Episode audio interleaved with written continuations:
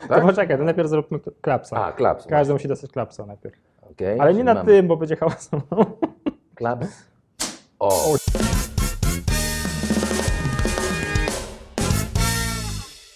Witaj Renuszu. cześć, witaj serdecznie. E, Kto zaczyna dzisiaj? ja dzisiaj zaczynam może. Okej.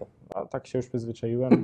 To zaczynaj. Dobra, Będzie ciężko ale dzisiaj. nie, nie, dzisiaj będzie poważnie. Poważnie, dobra. Dzisiaj o biurach. O biurach. O Mm. dlatego, dlaczego warto mieć biuro, dlaczego nie warto mieć biura. Mhm.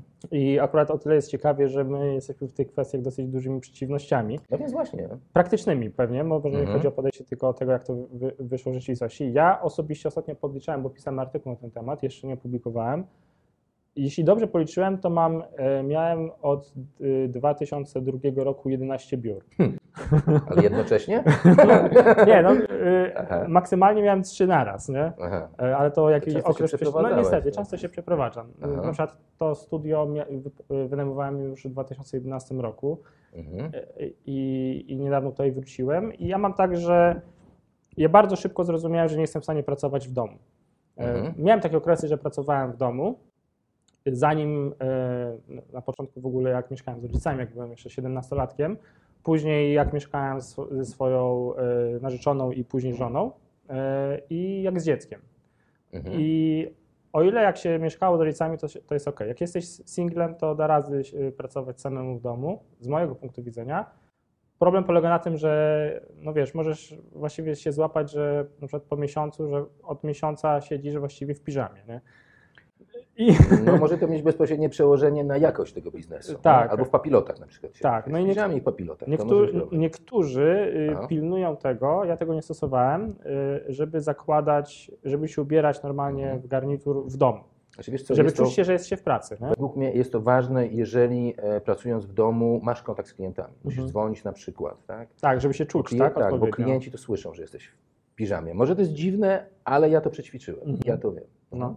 Więc jedna rzecz to jest to, że y, nagle się łapiesz na tym, że na przykład zanim zjesz, zanim się ogolisz, zanim Mhm. umyjesz zęby, to już od trzech godzin siedzisz na, przy komputerze. Nie? Mhm. E, I, I ja w pewnym momencie stwierdziłem, że to jest chore dla mnie. Znaczy, no, to mi się zupełnie nie sprawdzało.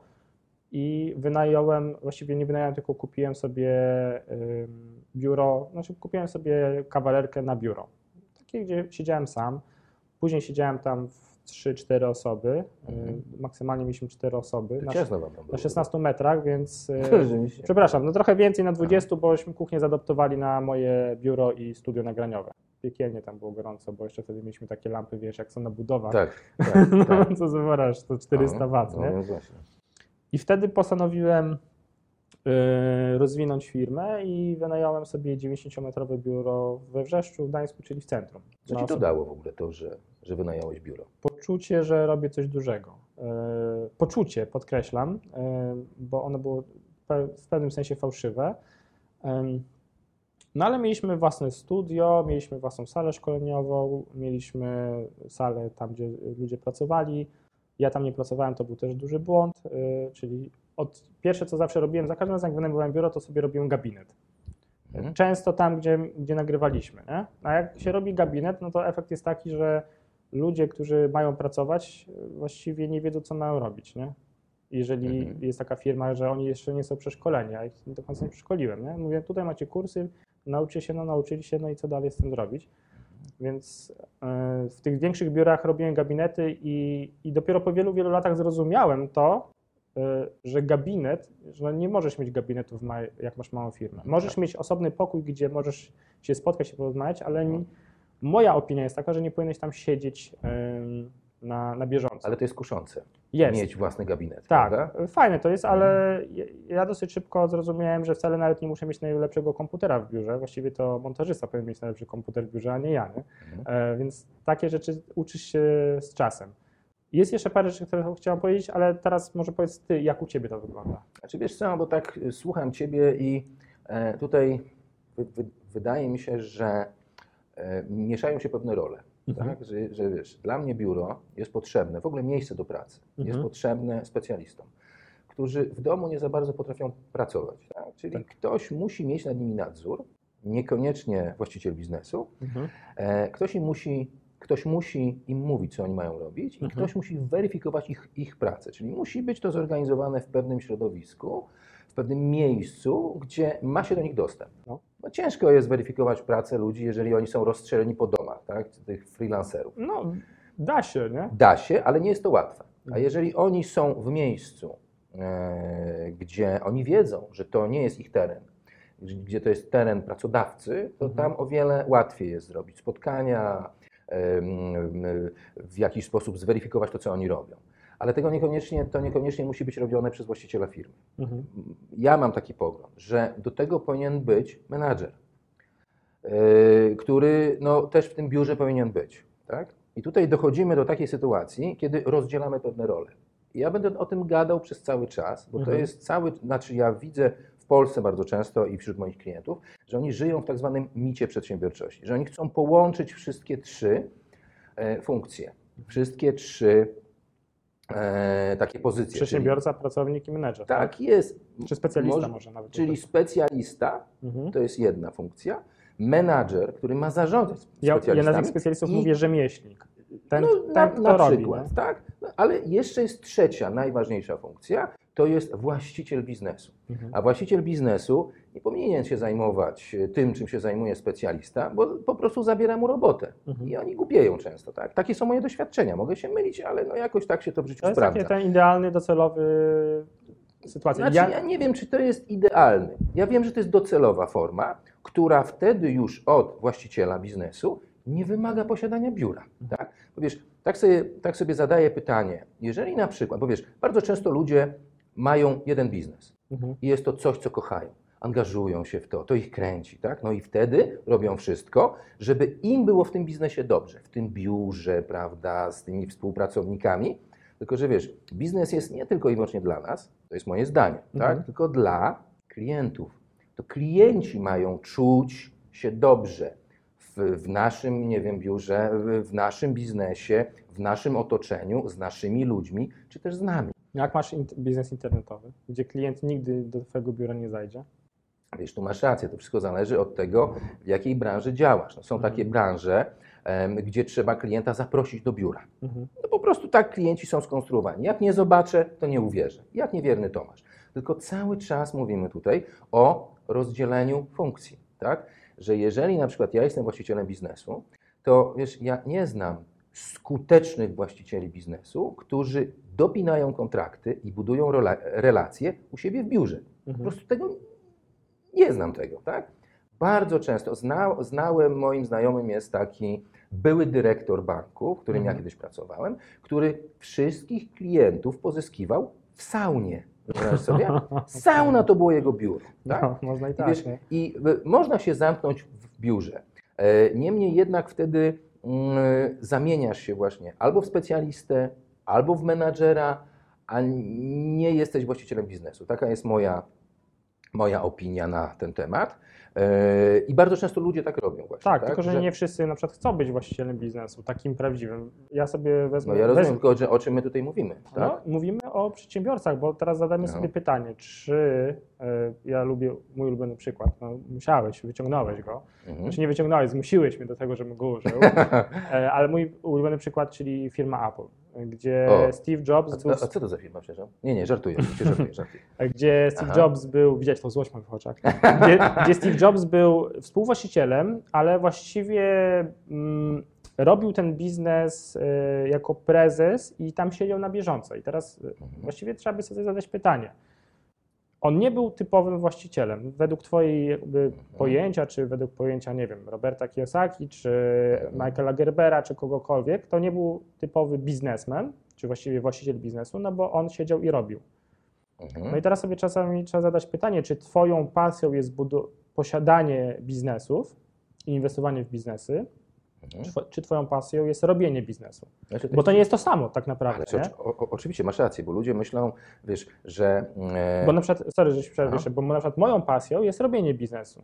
Yy, I, I muszę walczyć ze sobą, żeby wytępić sobie tego samozatrudnionego mhm.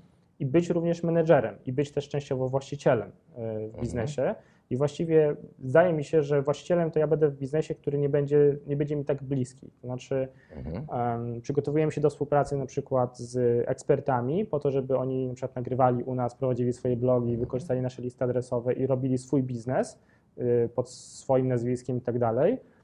I tam ja będę właścicielem, czy współwłaścicielem nie? Mhm. takiego biznesu, bo on nie będzie mi tak bliski, tak bliski mojemu Mhm. sercu. Ale to, co teraz robię, tak jak Steve Jobs y, kochał robić y, iPhony, komputery i tak dalej, to jest, to jest ta część mojej pasji, gdzie ja jestem rzeczywiście tym często Mhm. rzemieślnikiem i robię to, Mhm. e, z jednej strony staram się, żeby ta moja praca rzemieślnicza budowała pewne zasoby, które są powtarzalne, dają pasywny dochód, ale z drugiej strony Mhm. absolutnie nie przeszkadza mi to, że siedzę w tym biznesie Mhm. i go robię. I No, siedzisz w biurze. I siedzę w biurze. Wiesz Tak? co, dałeś przykład Jobsa, tak? Mhm. A ja dam przykład Richarda Bransona z firm No, Ile on ma tych firm? Oś, znaczy ma 8 wartych ponad miliard, ale Mhm. Ale jeszcze około 200 chyba, No no, bo właśnie, i teraz mówi, tak że on każdego ale- dnia może... Spokojnie, spokojnie. Chodzi o to, że, że powiedz mi, jak to jest możliwe, żeby on siedział w każdym biurze? No nie siedzi. On każdego roku poświęca jeden Aha. dzień tylko każdemu, każdej firmie. Aha, no więc widzisz. No. To też cholera musi się trochę najeździć, nie? Inny typ przedsiębiorcy. Aha. nie? Wiesz co, ja sobie troszeczkę tutaj żartuję. Mhm. E, mnie akurat bliskie jest takie zarządzanie i ja to, ja to przećwiczyłem e, ponad 10 lat, jak, jak pracowałem w, korpo, w korporacjach i byłem menadżerem po prostu, tak? Mhm. Przećwiczyłem to jako sprzedawca, gdzie byłem specjalistą. E, Wtedy było mi potrzebne biuro, bo nie dało rady pracować w domu. Tak? Ciężko było, tam jest bardzo dużo pokus do zwalczania. Tak? Tak. Ale na przykład teraz, jak prowadzę organizację i e, mam wielu ludzi, na których mogę zdelegować pewne zadanie, ale zdelegować, czyli dać im szansę zrobić pewne rzeczy, rzeczy, do których się nadają i rzeczy, które ich, ich ekscytują. To ja na przykład nie mam problemu z pracą w domu, ponieważ ja na przykład budzę się o 5.30, budzę się, tak? Mhm.